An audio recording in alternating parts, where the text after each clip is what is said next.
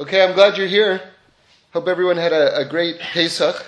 And um, I, I want to share with you, uh, I, I don't know if you call it discovery. Uh, it, it, says uh, in, in, in Pirkei Avos, in, in uh, the teachings of our fathers, and I heard, by the way, Reb Shlomo describe, describe it in this way. What is, what is Pirkei Avos? It's, it's, it's a collection of. Um, of sayings, of, of teachings from, from the sages. And but but Reb Shlomo added like one more extra point, which kind of kind of brings the, the whole um, idea of this to life, which is that he says that the, each sage said the words that they couldn't live without. So it's not just um, these are not just it's not just advice and it's not just wisdom, but this is coming from a place where each each sage is telling you what got them through life. And so that's, that's a very big deal. It gives a, a sense of um, urgency um, to, to all, of, all of the words that, that you may not um, detect just on a, on a first glance level. Um, and so it says in Pirkei Avos that, that you should turn the Torah over and over again because everything is contained within it. And um, I had one of these moments where it's, it's, it's always true, but you know, every once in a while you, you notice something and then you go, wow, it's really true. Everything is in the Torah, everything. And so I want to share with you just, uh, just sort of like the, this latest kind of, um, you know, glimpse into the Torah's uh, infinity, you know. Uh, I, I, like to describe the Torah as the, the infinite compressed into the finite. And it's just, it's, um, it, that always seems to be uh, constantly being uh, validated uh, again and again. So, so here, here it is. Um, I, I was lying in bed uh, for, for some reason, just kind of just picturing the gematria of the word Mashiach. Um, why, I'm not sure. But there I was, kind of just kind of seeing the numbers 358 and which is the Gematria of Mashiach, 358. And so, as I was looking at the numbers, um, I noticed that, that, that, that this sequence, 3, 358, 358, 358, is um, 3 plus 5 equals 8. And then I remembered from uh, school er, earlier, um, I'm not sure when I learned this, but this is called a Fibonacci sequence. And um, Fibonacci was a, uh, a, a, great mathematician, and he came up with this sequence. Um, and it's, it's what it is is that if you add the first number with the second number, it equals the third number. If you add the second number with the third number, it equals the fourth number. If you add the third number and the fourth number, it equals the fifth number. And on and on and on and on and on and on and on. And there are all sorts of amazing properties to this. And actually, they found it. Someone um, gave me this book called The Golden Ratio, which um, ties into the Fibonacci sequence by Mario Livio. Uh, I haven't had a chance to read it yet, but I've just flipped through it. It looks like a, a really a fascinating book. And they've found the, that the, this Fibonacci sequence actually exists in nature in all sorts of amazing ways. Like, for instance, in, um, in, in the, the way spiral galaxies unfold, the proportionality of, of galaxies, in seashells, in pine cones. They've, they found this Fibonacci sequence um, all over nature. And so it's really, it's quite, it's quite uh, amazing. So, so why then, what's the relationship with the Fibonacci sequence in Mashiach? But before I, I tell you that, just the fact that, again, the gematria of Mashiach is 358, and 3 plus 5 equals 8. But I was discussing this with my, my nephew um, uh, over Pesach, Jacob Laufer, and we had been discussing Atbash, which is uh, another system of gematria that the, the, the Gemara describes. Um, and just to review very quickly, what Atbash is, is it's, um, it's just another tool that the sages um, have found to explore really the infinite levels of, of meaning contained within the Torah. And, and the way it works is, since there are two, 22 letters of the Aleph Beis, of the, of, the, of the Hebrew alphabet, And remember, keep in mind that our, our, our mystical tradition is that God looked into, like, created the world out of the Hebrew letters. So, so that's a, an amazing thing. And, and what does that mean? I always want to explain that a little bit further. What does it mean that God created the world with the Hebrew letters? It, doesn't mean that He took an aleph and hammered it against a dalet and made, you know, Detroit. You know, that's that that's not that's not what we're talking about. I, I, I think as as far as I understand, the the the aleph beis, each of the letters stands for different energy wavelengths, basically. And God combined these different energies in a very precise way and, and brought the world into existence. So you have to really think of it on the, on the level of physics, really, you know? But anyway, um, and that's the vocabulary that the, that the sages used. You know, you can see the most advanced thinking, um, you know, among the, among the sages. And we're talking about, when I'm talking about, I'm talking about cosmology, I'm talking about quantum physics, I'm talking about amazing, amazing high level, amazing thoughts. But the vocabulary that they had to express it in is not as precise or as sophisticated as our present day vocabulary. And so, even though they were talking about like energies and wavelengths and, and, and everything like that, they put it in a very simple way, the aleph beis. But you have to understand what the Torah is saying in order to see this is the difference between this is the difference between someone who understands and someone who doesn't understand. Someone who doesn't understand looks at the most superficial uh, levels and, and rejects them without understanding that, that earlier generations had access to tremendous things. Remember, they had prophecy. We don't have prophecy anymore. Imagine what prophecy is. That's, that's God Himself communicating information to you that you would never know. You would never know. How could we ever possibly know that, that it's a problem to, and again, on a mystical level or on a cosmic level, in, in a way that's dealing with sort of the DNA of reality that we, that we can't grasp, that it's a problem to mix wool and linen in the same garment. It, you can live a million years and you'll never have that thought. You, you will never understand that. That that came through prophecy. That's God telling us how the world works, and that if we want to create harmony in the world with each other, with, with all the nations of the world, with, with us and God, with, with us and nature, with all of these things, then He gives us the tools. That's what the mitzvot are. They're the tools to create peace and harmony and completion in the world. That's what we're doing. We're completing the world through the performance of mitzvot. But you can't know these things on your own. It comes through prophecy. And again, we don't have prophecy today. So I'm bringing this to tell you that the ancients knew a lot, but they didn't have the vocabulary, the contemporary vocabulary to express it in. And I always like to, I always like to, um, to, uh, you know, let me just say one more thing about Scientology. Okay, Scientology is this splinter, um, you know, I, I don't even know if you can call it a theology but but but anyway, the the L. Ron Hubbard, who's a was a science fiction writer, contemporary science fiction writer, came up with an origin for humanity. What happened billions of years ago in, in outer space and these, you know, this whole kind of mythology that he made up out of his own head.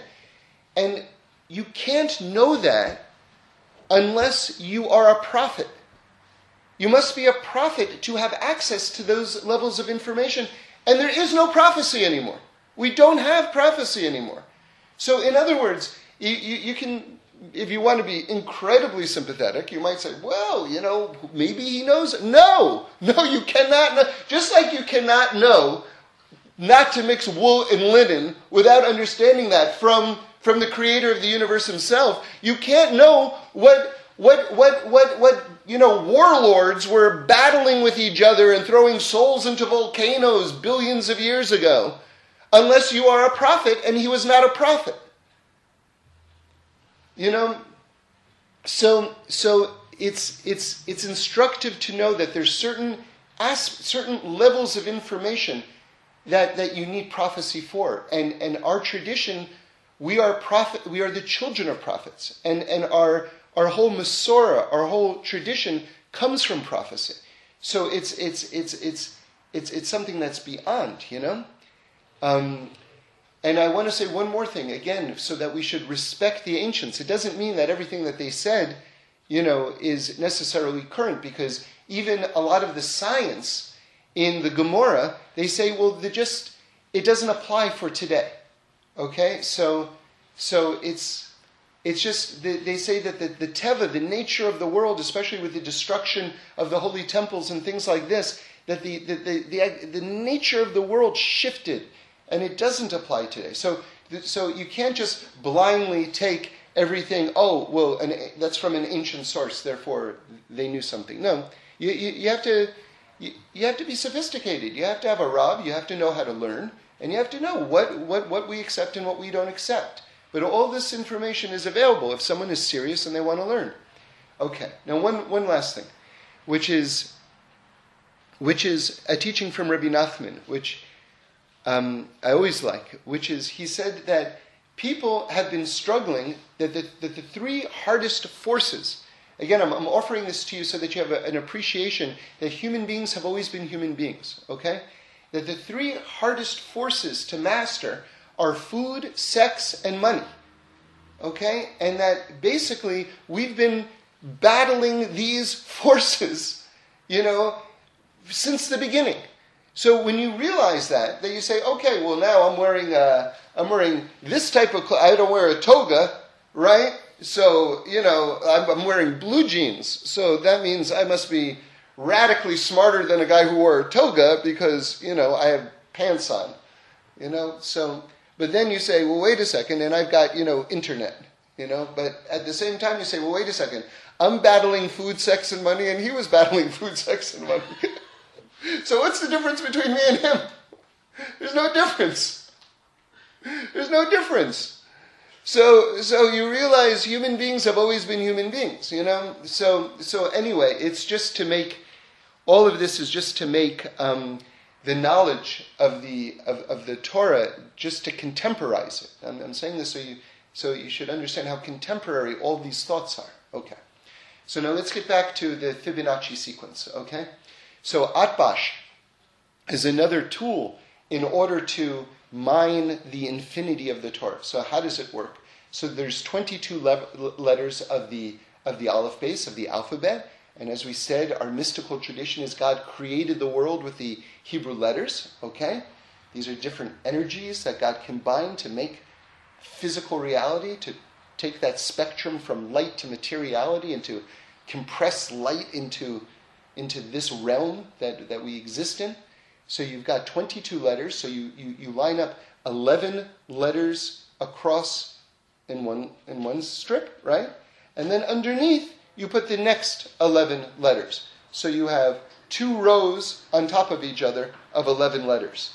And then you line them up in such a way that the first letter of the alphabet is over the last letter of the alphabet. So, for instance, so it would be like if you want to think of it in English, the letter A would be over the letter, letter Z, right? And the letter B would be over the letter Y. Okay, but in Hebrew we call it atbash. The letter aleph is over taf, the letter beis is over shin, and that's what it is. And so you can exchange these letters, meaning to say you can you can take a, a word that's spelled with an aleph and you can put a taf there. And now all of a sudden it, it starts to become a different word. And, and the classic example, or you do the entire word like that, or you do the so so let me give you an example of this, just so you should see how our, our great ones have utilized this this this methodology.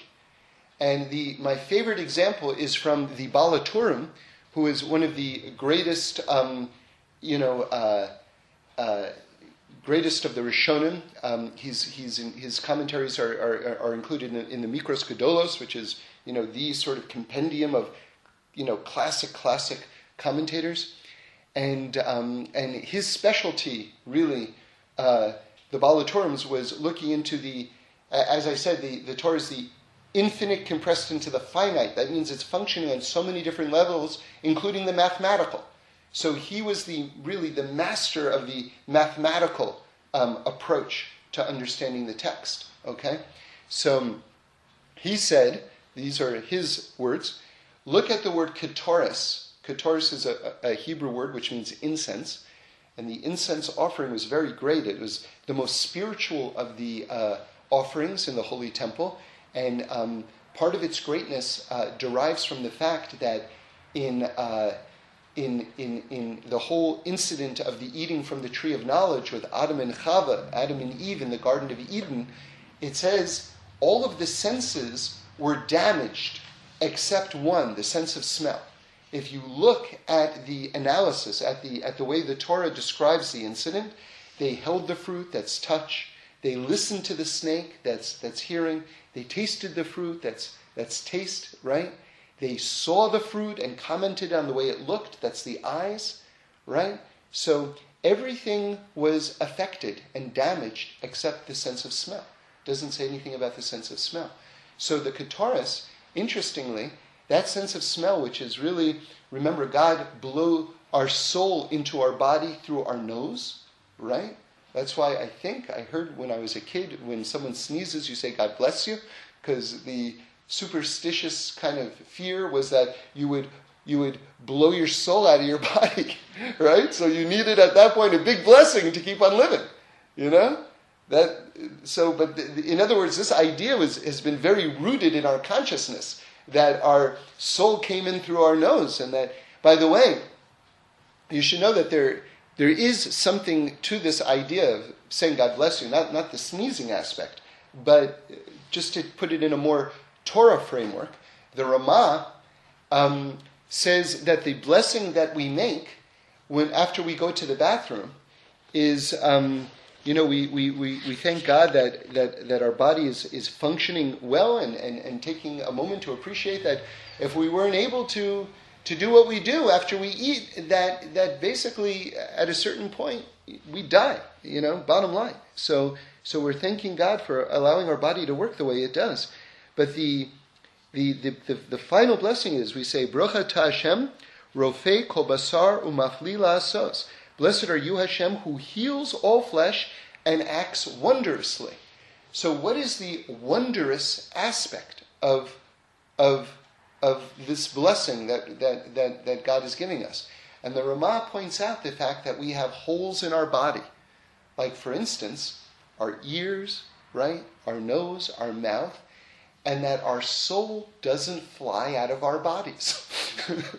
that the, this wondrous state and, and i will give you a piece of imagery, um, just so you understand what the Ramah is saying.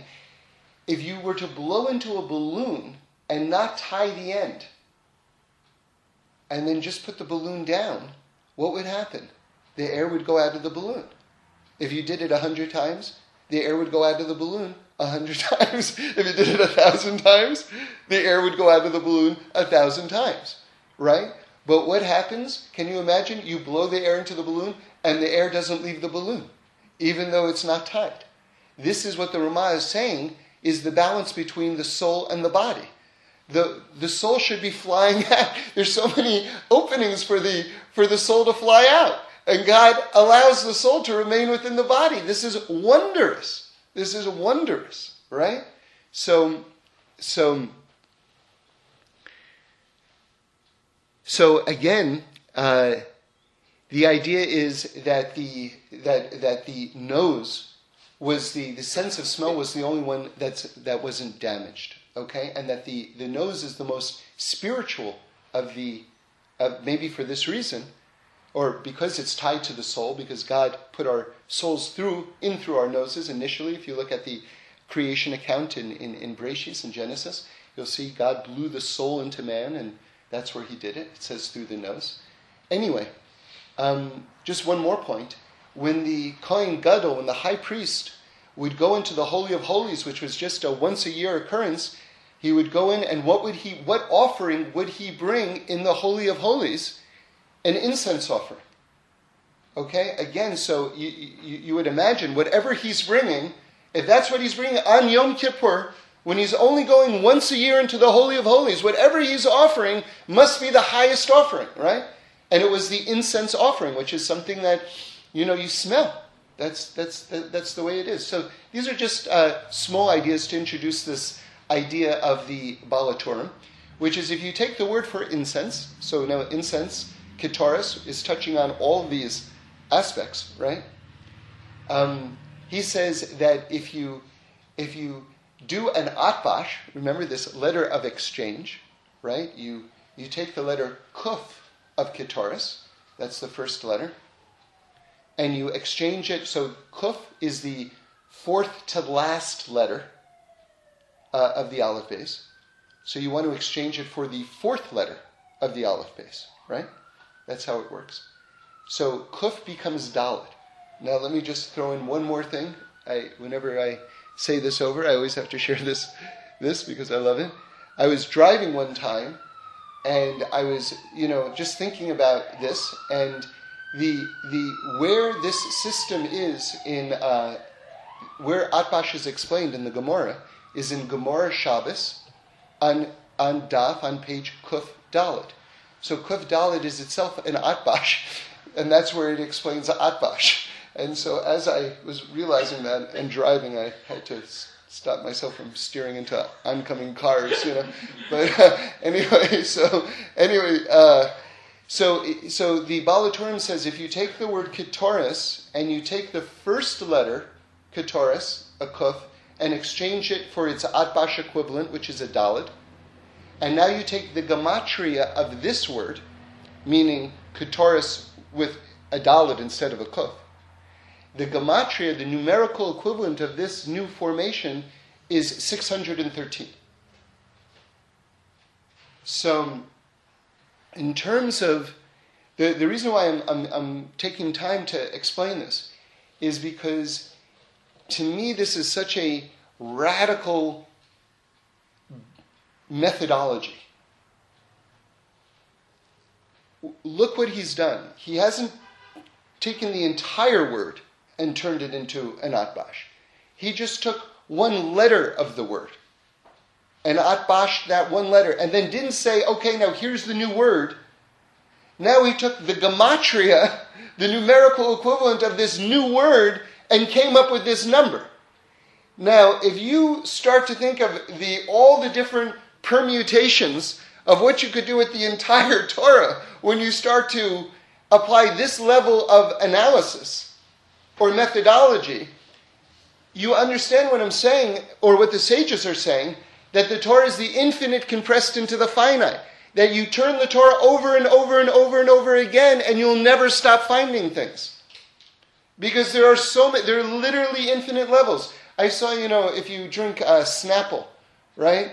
So if you if you uh, take off the lid of S- Snapple uh, caps, they have like a, a like a, a, fun fact on the lid. So I I, I, I saw one yesterday and the question was, how many ways are there, how many different ways are there to make change of a dollar? So you would say, well, a hundred pennies, that would be one way. Ten dimes, that would be another way. Four quarters, that would be another way. Well, maybe two fifty cent pieces, that would be another way. I mean, I feel like we're starting to run out, right? So it, they said 238 or 239 different ways to make change of a dollar. All right? Now, let's think about the Torah for a moment. How many words are there? There, well, we know that our tradition is there's 600,000 letters in the Torah, right? How many, with every bit of a combination, ah, right, your head will explode. And this is just one form of analysis. Do you know how many different forms there are of textual analysis? Atbash is one form. Okay, so, you know, Okay, so now let's get back to Fibonacci. So, so we have we have the gematria of Mashiach, the, the, the, the mathematical wavelength of the word Mashiach is 358. So 3 plus 5 equals 8. That's a Fibonacci sequence. And again, that's found throughout all of nature in seashells and spiral galaxies and pine cones and all sorts of things, okay? So I was saying to my nephew, to Jacob Laufer, I said, we were talking about Atbash, and then he said, what do you think the at, the gematria of Mashiach is in Atbash? So we did it, and the answer is 112. So he said, oh, 112. That's another Fibonacci sequence. Because 1 plus 1 equals 2. But then it's even better than that, because that's the first part of the Fibonacci sequence, which is 1, 1, 2, 3, 5, 8. Remember, you, you add up the first two numbers, and it equals the third. You add the second two numbers, and it equals the fourth. You add, you know, three and four, it equals the fifth. So, so the the gematria, the atbash of Mashiach and and Mashiach together are the perfect Fibonacci sequence. One, one, two, three, five, eight. If you go on Wikipedia or whatever it is, you'll see there it is. One, one, two, three, five, eight. That's that's the Fibonacci sequence, and it keeps on going and keeps on going. And actually, in fairness, it starts with the number zero as well. And so, so now we have to get back to the point, which is, what does this have to? Okay, so that's cool. Wow. Well, yeah. Oh, so yeah, you say that the Fibonacci sequence is found in nature, and Mashiach, like you know, as as as as I think it's absolutely necessary to, to point out. It's it's like you know, if I could run up and down the streets of the world screaming this out, you know, I, I would. I, I really would. Because I think that I, I, I say it again and again you can't understand your own life and you can't understand the world that you're living in unless you understand this teaching. And it's not my thought, this is from the Medrash, okay? Um, this, is, this is an ancient thought. The, the, the sages have been telling us this from the beginning. The world is evolving. We're in the middle. There is an unfolding reality. The world is progressing toward completion, toward perfection. We're here. That's why we're here. We're here because God has made us partners with Him in terms of finishing the world.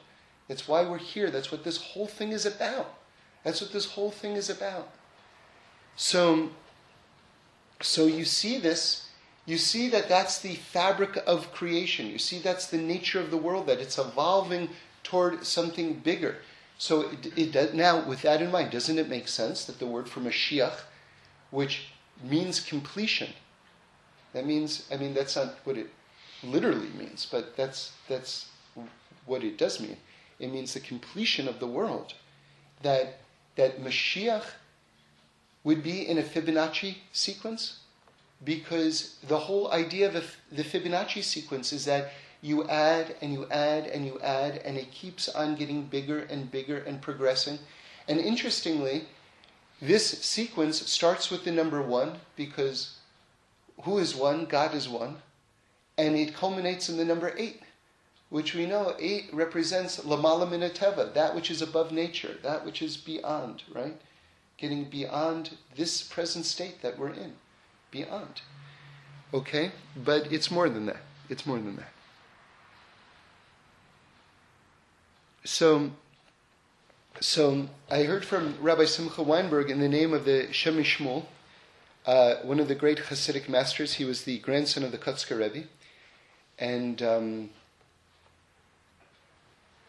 and he said that, that when, when Mashiach comes, that, that it's going to be built on the merits of all of the previous generations. So, so in other words, there's this, there's, there's this ongoing tally that's taking place where everyone's deeds are counted from the very, the very beginning. No one's, no one's deeds have been lost from the beginning of time.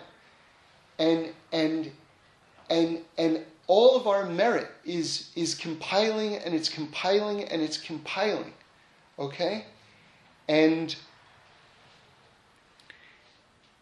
and so this is a very important piece of information because a person can look at the world and say that the world is very far away from Mashiach, very far away from completion. And yet, when you realize that it's not necessarily contingent on that, if you understand that, that what's going to bring it is there's this cumulative account that's coming. And like the Rambam says, that each person has to look at the world like it's a balanced scale. And that one good deed that you do can tip the entire world to the scale to the side of merit. So now you can see this Rambam in a completely different light because you understand that, wow, like the Shem MiShmuel is saying, like the Fibonacci sequence of Mashiach is telling us on a mathematical level that there's this cumulative, ongoing thing going on. And that really, anything that I do could really tip the entire world to the side of merit, then that's an incredibly empowering piece of information. And I heard Reb Shlomo say this with my own ears several times, several times, the following thought, which is, he said, Who knows whose prayer will bring Mashiach? And then he said this point several times I heard him. How do you know it's not going to be the prayer of a drunken person lying in the gutter? I heard him say that several times. So you don't know. You don't know. And it says in Pirkei Avos that every single person has their moment. Every single person. And you know, sometimes you can look at someone and go, you can be condescending or you can be arrogant. You can look at a person and say, oh, what does that person have to offer me? Or what does that person have to offer the world? God forbid. You can look at another person with these eyes. But if you remember the Torah that we just learned together a moment ago, how about this? How about the fact that that person's mitzvah could actually complete the entire history of creation? how about that? Is that enough for you? that that person can bring Mashiach? Is that enough for you? To give that person some, some, some worthiness in your eyes? Right? Because it's true. Because if there is this cumulative impact, who knows whose deed is going to do it? who knows? And you know, the funny thing is, I don't even know if we'll know who it is. Like, for instance, like if it were me, and I gave, I don't know, I, let's say I gave someone a dollar or something, and then all of a sudden I heard a great shofar blast. I don't know that I would connect those two things. but who knows, right?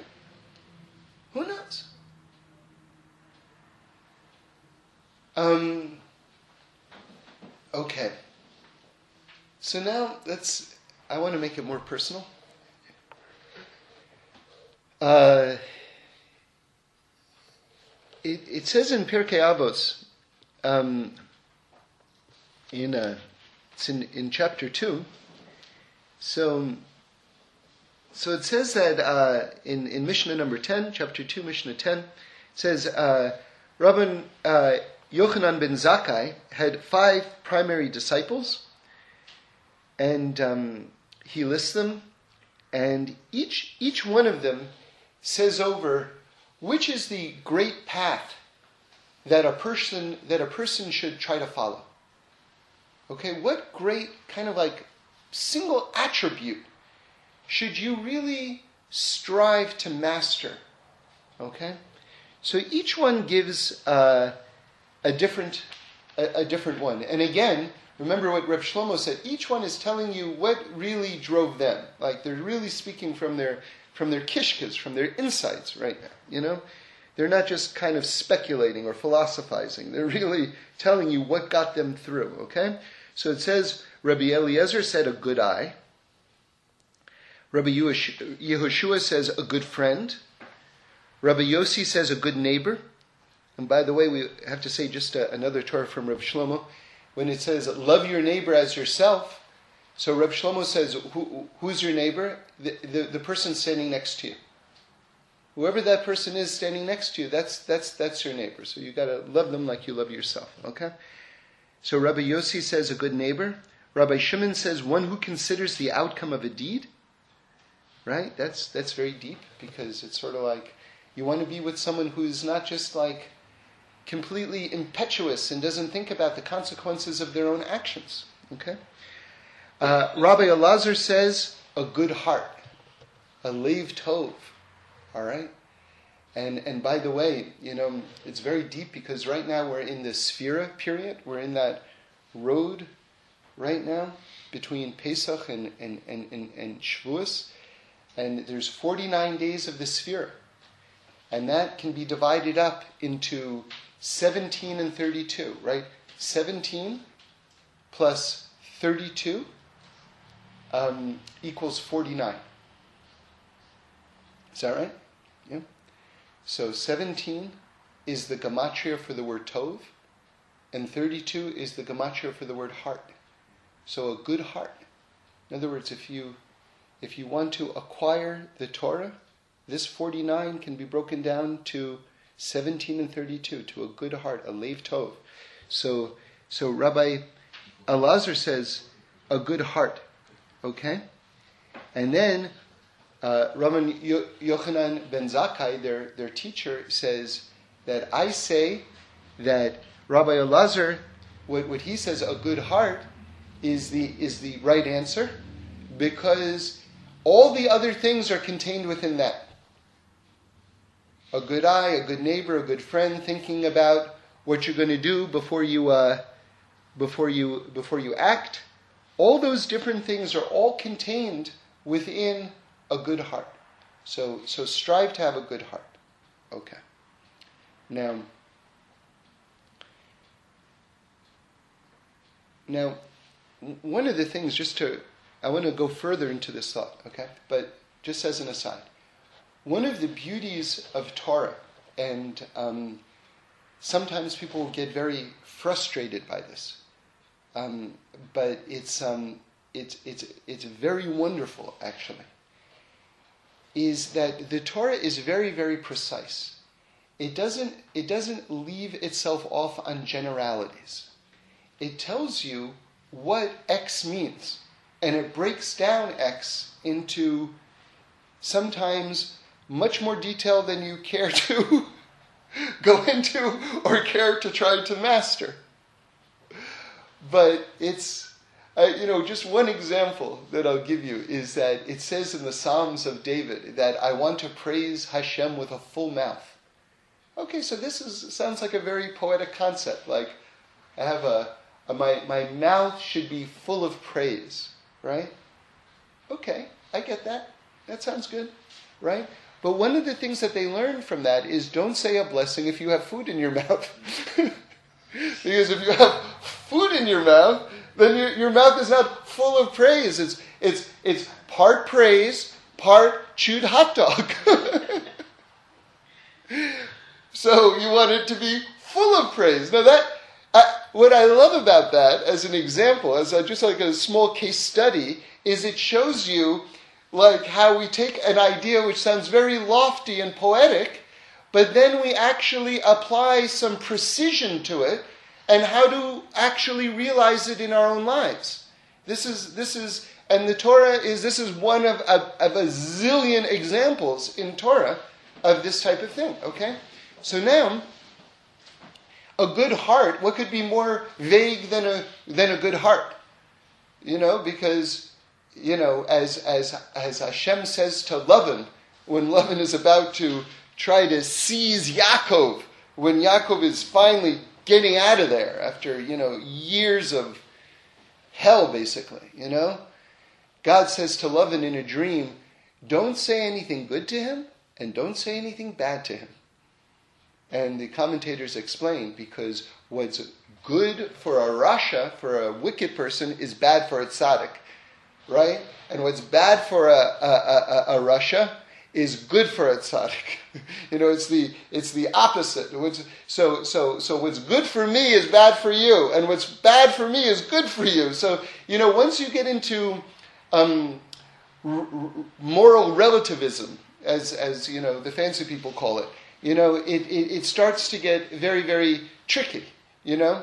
But Torah, we say Torah to emet, meaning the Torah is truth. It's, it's, it's objective truth. It's not, oh, it's whatever I decide today based on how I'm feeling. And that's part of its glory, that there actually is this fixed notion of truth. And that's actually very liberating. That actually gives us freedom from our own neurosis because we're constantly thinking, well, is this the right thing? Is that the right thing? You know what? Ask someone. There, there's an answer to your question. It's, it's not like uh, there's, you can drive yourself crazy, but you don't have to. Because there is an answer to your question. Just ask someone. Um, so now, if you, so so, uh, Rabbi Elazar ben Arach says a good heart. Now, what I noticed is if you continue on in this page, in Pirkei Avos, they they seem to sort of like change the subject slightly, but then they get back to it, and they say teachings from each of the sages that were just mentioned in their name. Now remember, let's go back to our cloud, to our foundation from Reb Shlomo, that each sage is telling you the words that they lived by. All right? So now we go through these five disciples and we find out what their a, a, more detailed version of their kind of their vision of life and, and their philosophy of life and what got them through, their guiding principles were. And then when we get to Mishnah number 19 in, in chapter 2, we find out what Rebbe Lazar's three principles are. And so, just kind of doing some simple math, I said, wow, those three principles are probably explaining how to have a good heart. Right? Because if he boiled it down to a Lev Tov, and now he's going to give you a more expanded version of how he got through life. Well, how did he get through life? With a good heart. Now he's going to give you some more teachings. This must be the formula for how to have a good heart. All right, so that's my that's me talking, that's my analysis, but it makes sense to me, you know. So I, I don't think I'm saying anything. Uh, I don't think I'm saying anything, uh, you know, speculative here. I mean, it's my opinion, I'm telling you, but I think it makes sense. Okay, so what does he say? So now, I mean, how exciting is this, right? We're going to find out how can you have a good heart. I mean, who, we're being told that this is the greatest thing that you can possibly have is a good heart. So, so, okay. Rabbi Elazar says, "Be diligent in the study of Torah, and know what to answer a heretic." That's, that's number one. He's going to give you three things. Be diligent in the study of Torah. That means that you have to set a set time. Okay? That's, that's what diligent means. Okay? If you're on the level of learning once a week, you have to have your once a week Seder and you have to keep it. You have to make your plan. Once a week, this is my appointment, and you have to keep it. If you're on the level, hopefully, of learning more than once a week, like maybe once a day, right? Even if it's just five minutes, even if it's just really two minutes. It's very good to have a, a, every day to learn. In, in fact, I would say it's essential to try to learn every day. And by the way, there are all these wonderful books out right now. Like there's a whole shelf load of books right now which have Torahs that in, in one paragraph forms or sometimes two line forms. And these the, the, the people who have edited these things have done a masterful job. And in those two lines, you can get a big thought that you can think about all day. And I'm telling you, it will literally take you seconds to read. But you will get a dose of Torah that, that, will, that will keep you focused and keep your, your, your, your, your, your head screwed on right. So, so, but whatever it is, whatever level you're holding at, you have to be diligent in that. And by the way, it says in Gemara Shabbos that one of the questions that each person is asked when they leave this world is Did you make a set time to learn Torah? So it's very important. This is, this is something that's going to have lasting, lasting repercussions on our own souls, our, our, our relationship with Torah study. Okay? But, but if you're diligent, it doesn't really matter at this point how much you're learning. It's that, that you're making an active effort to make an appointment to learn. That's more important initially, and then the rest will grow uh, accordingly. But first, you have to you have to dig the foundation, otherwise the building doesn't go up. Okay. And then it says, know what to answer a heretic. Okay, who is the greatest heretic in the world? You. Me. Your own Yetzer Hara is the greatest heretic in the entire world. We're not talking about Bill Maher right now, you know. you know. You, right? You know, right? Can you imagine if, if the world heard what you actually think? Like, you'd be like chased out of town. Like, you think this Doheny meats thing is a big deal? Like, they take a stick and kick down your door and get out of here, right? So, so, so the you have to know how to answer your own Yetzer Hara, right? And this is a your own negative inclination. And this is a something that's a, a, a lifetime uh, activity. Because remember, this heretic, which is inside all of us, is an angel. It works for God. It works for God. And it knows us better than we know ourselves. Because it's an angel. Okay? And as soon as you learn one of its tricks, it's supernatural. It, it will find a new trick. So it never, it, and the idea of slaying your Yetzer Hara, you know what? Good luck. Good luck. You know what? Good luck. Please consider yourself to be not in the category of a person who can do it.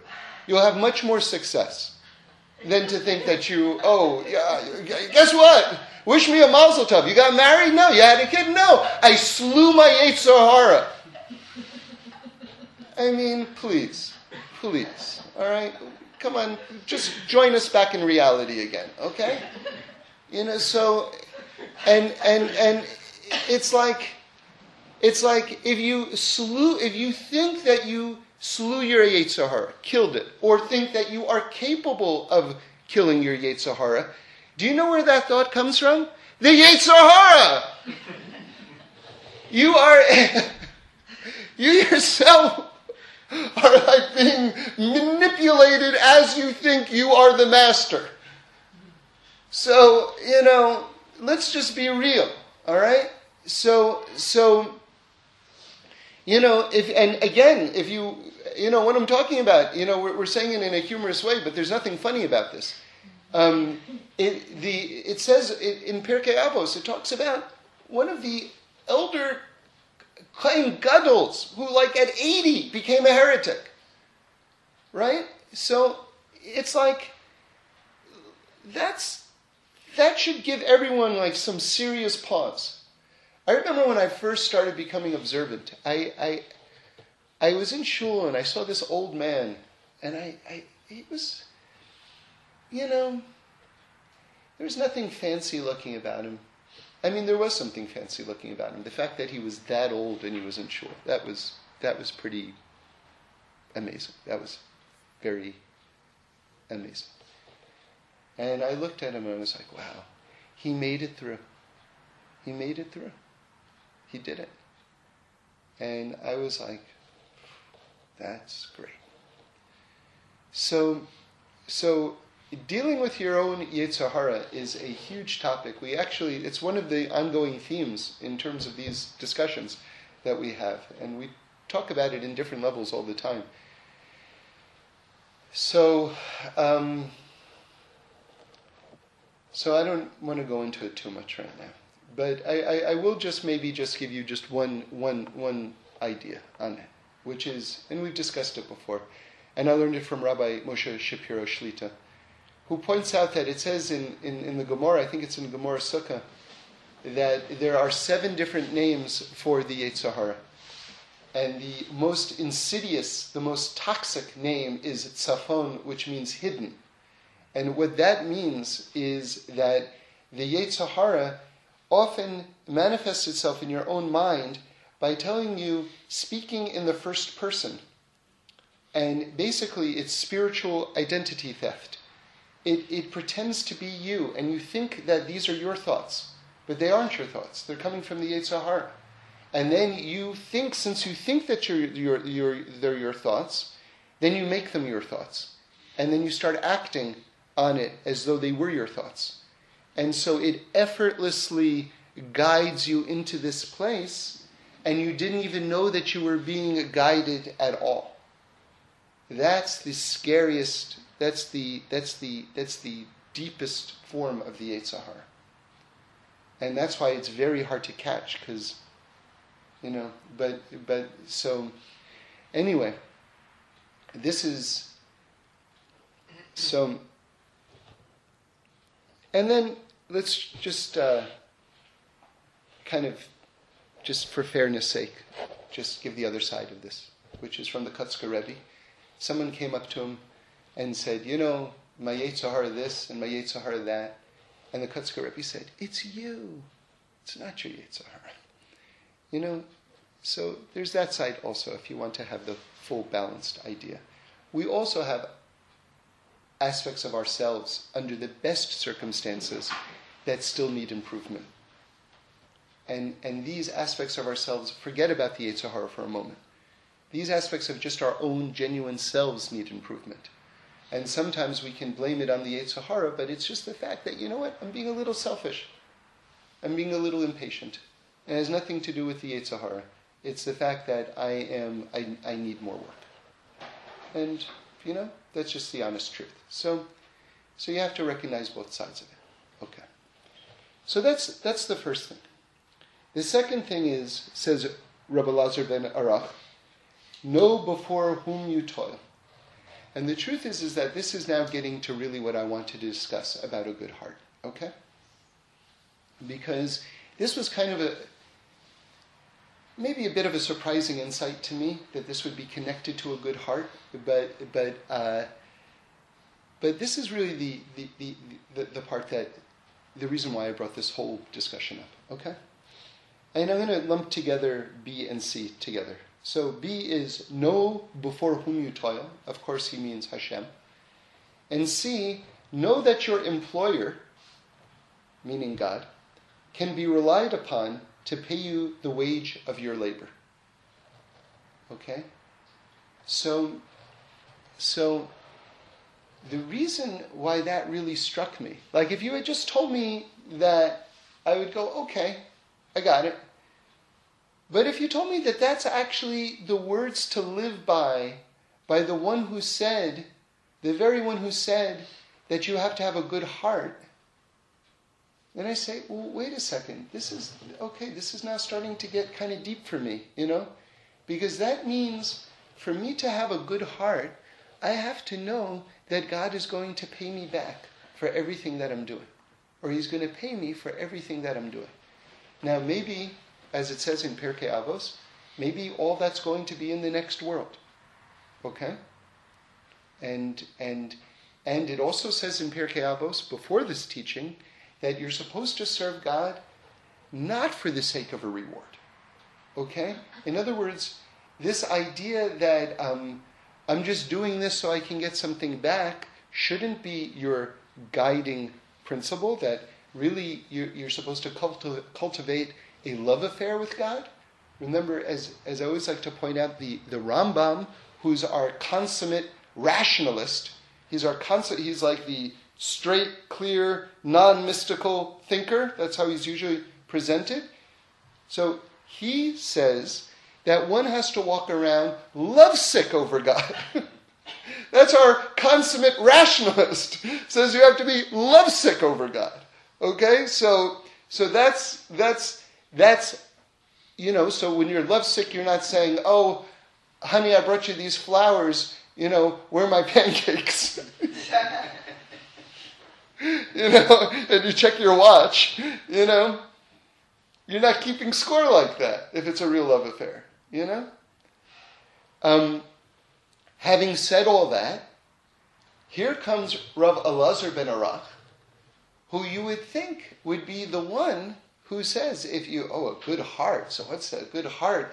Oh, he's the one who should be saying this love affair thing, because he's talking about the heart and a good heart. He's the one who should be saying that. What is he saying? He's saying something really interesting. Know how to answer a heretic? That means the one who puts doubts in your mind. And know what's our biggest doubt? What's our biggest doubt? Is God watching? Does God care? Is any of the stuff that I'm doing meaningful to God? How come I have these needs that haven't been answered yet? I want this, and God hasn't given it to me yet. Is He paying attention? Does He care? What about these mitzvahs that I'm doing? All the stuff that I'm doing? Where's my payment for these things? This is okay. So, so it doesn't have to be the, the search for reward and the search for spiritual cash and big olam haba, big afterlife, and all the rest doesn't have to be and shouldn't be your primary motivating factor. True. But you must know that you will be paid. You must know that you will be paid. And that is essential for having a good heart. Because I think that is, a, in very large part, the source of all doubt that people experience. Where is my payment? I believe in your Torah, God. And I'll do it even without the payment. I'll do it without the payment. But you yourself say in pasuk after pasuk, in verse after verse, if you keep my mitzvahs, then I'm going to give you these blessings. You could have left that out of the Torah, God, and I would have done all this anyway, just for you. But you put it in the Torah, God. And so that's part of my belief in you because you put it in the Torah.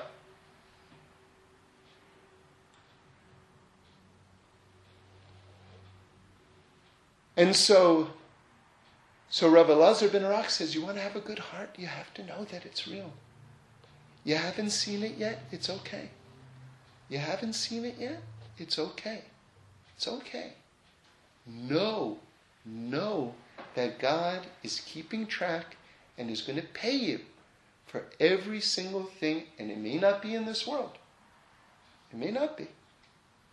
But every single thing that you do you're going to receive a payment for and a reward for. And and that's part of answering the heretic inside of you. And it's part, it's a big part, seemingly, of, of, of getting through this life with a good heart. You know? Because you know, if, if anyone just thinks about how much you're doing over the course of a day or a week or a month or a year, I mean, we're zillionaires. We're, we're literally, you know, the Vilna Gaon says the mitzvah of Torah, of, of Talmud Torah, right? It's on every word that you learn. In other words, every word, literally, he says this. This is Vilna Gaon, okay? Every single word that you learn, you get the mitzvah of Talmud Torah. Now, I would have thought maybe if I learn 10 minutes, I get 10 minutes worth. No. It's, it's, it, the reward is much greater than that. And they say that the reward for mitzvahs is so big, why don't we get it in this world? Well, there are different answers. One, one answer is that the reward literally is so big it doesn't fit into this world. We're talking about, again, if you think of like quantum physics, we're talking about a different dimension. You're accessing a different dimension. It doesn't fit into this world. So let me just wrap it up. And uh, and you know, we we talk about the, the middle path. Like the Rambam talks about the middle path, right? And a person always has to be doing kind of maintenance on their own spirituality, maintenance on their own soul, right? Because remember, Reb Shlomo says the, the, the hardest thing in the world is to keep your feet on the ground and your head in the clouds, right? Simultaneously. That, that's, that's, that's the model that we're striving for. We're not striving for to be the, the person who's floating around. I mean, that might be interesting, right? But that's not the model that, that, that our Rebbe puts forth anyway. And what I think really is the, the classic Jewish model to be in this world within and beyond simultaneously, simultaneously at the same moment. That's who you want to be. Your feet are pl- planted firmly in the ground while your head is in the clouds. And you're, you're beyond this world, but you're, you're aware of all of the precision of this world simultaneously and all of your responsibilities simultaneously. And you're on top of things but at the same time, you're also beyond them at the same time. This takes constant maintenance, constant maintenance, because if you can imagine, the winds blow, right? It just, now I'm a little, ah, now I'm a little, wow, I'm a little too, like I can't get back up. Now I can't get back down. Like to just keep it straight. You know, I heard, bless you, I heard that um, people offer this as a, as a, as a big example. I, I forgot who pointed this out from on the spiritual level, but I love it, especially since it's told as something that's 100% true. You know, um, in terms of man made monuments or, you know, man made uh, achievements, uh, one of the most beautiful in the world is the Golden Gate Bridge in San Francisco. If you've seen it, it's beautiful. It's, it's just like, wow, it's, wow, it's beautiful. And what apparently, what, what they say is true is that they, they, they, they, they finish painting it, and as soon as they paint it, they have to paint it again because it starts to rust because you know it's over the water and the moisture and all the rest and it's metal whatever it is. So as soon as they finish painting it they have to start painting it again and it never stops right? So if you think that's true for the golden gate bridge what about your own soul? How much maintenance does your own soul need? You know? So so so so the rambam says that if someone goes too far in one direction, they should go to the opposite extreme in that particular area, and then they'll wind up in the middle somewhere. Okay? So that's, that's his guide toward midos maintenance. If you are too extreme in one area, go to the opposite extreme in that area, and then you'll level out in the middle. But again, consult consult people if you before you try this because you know you don't want to go to the opposite extreme in something that you shouldn't. For instance, like like for instance, I I heard uh, my rabbi told me um, about someone who was a, a, a, businessman and he was making a lot of money and giving a lot to tzedakah, and uh, he went to a rav and said, "I'm going to, you know, give it all up and just start learning." And the rav said, "No, you're you're, you're the tzedakah that you're giving is actually."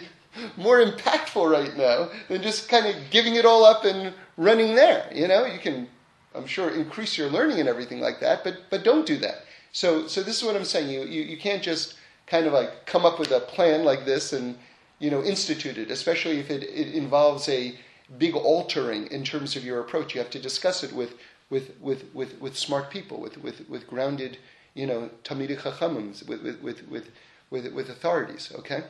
So, um, um, but but again, the point here is is this that that if you have a good heart, if you have a good heart, you may have been thinking up until now, right? I have to do. I'm doing all of this without any thought of reward whatsoever. But Rabbi Lazar ben Arach is telling you something very interesting. He's saying if, if you've actually erased that consciousness from your mind that you're going to get reward, then you've gone too far. Okay? And what I'm saying to you in the name of the Rambam is if you're in this place, dwell on the fact that everything you do you're going to get paid for. Dwell on it. Think about it. Understand that. And then you can find your way back in the middle somewhere. Or you can even perhaps go to the place where you don't want reward again, or whatever it is. But you have to know that you're going to get it. Because that's essential to having a good heart. And it's essential to answering the heretic inside of you. Okay, have a great week. Yeah. Yeah.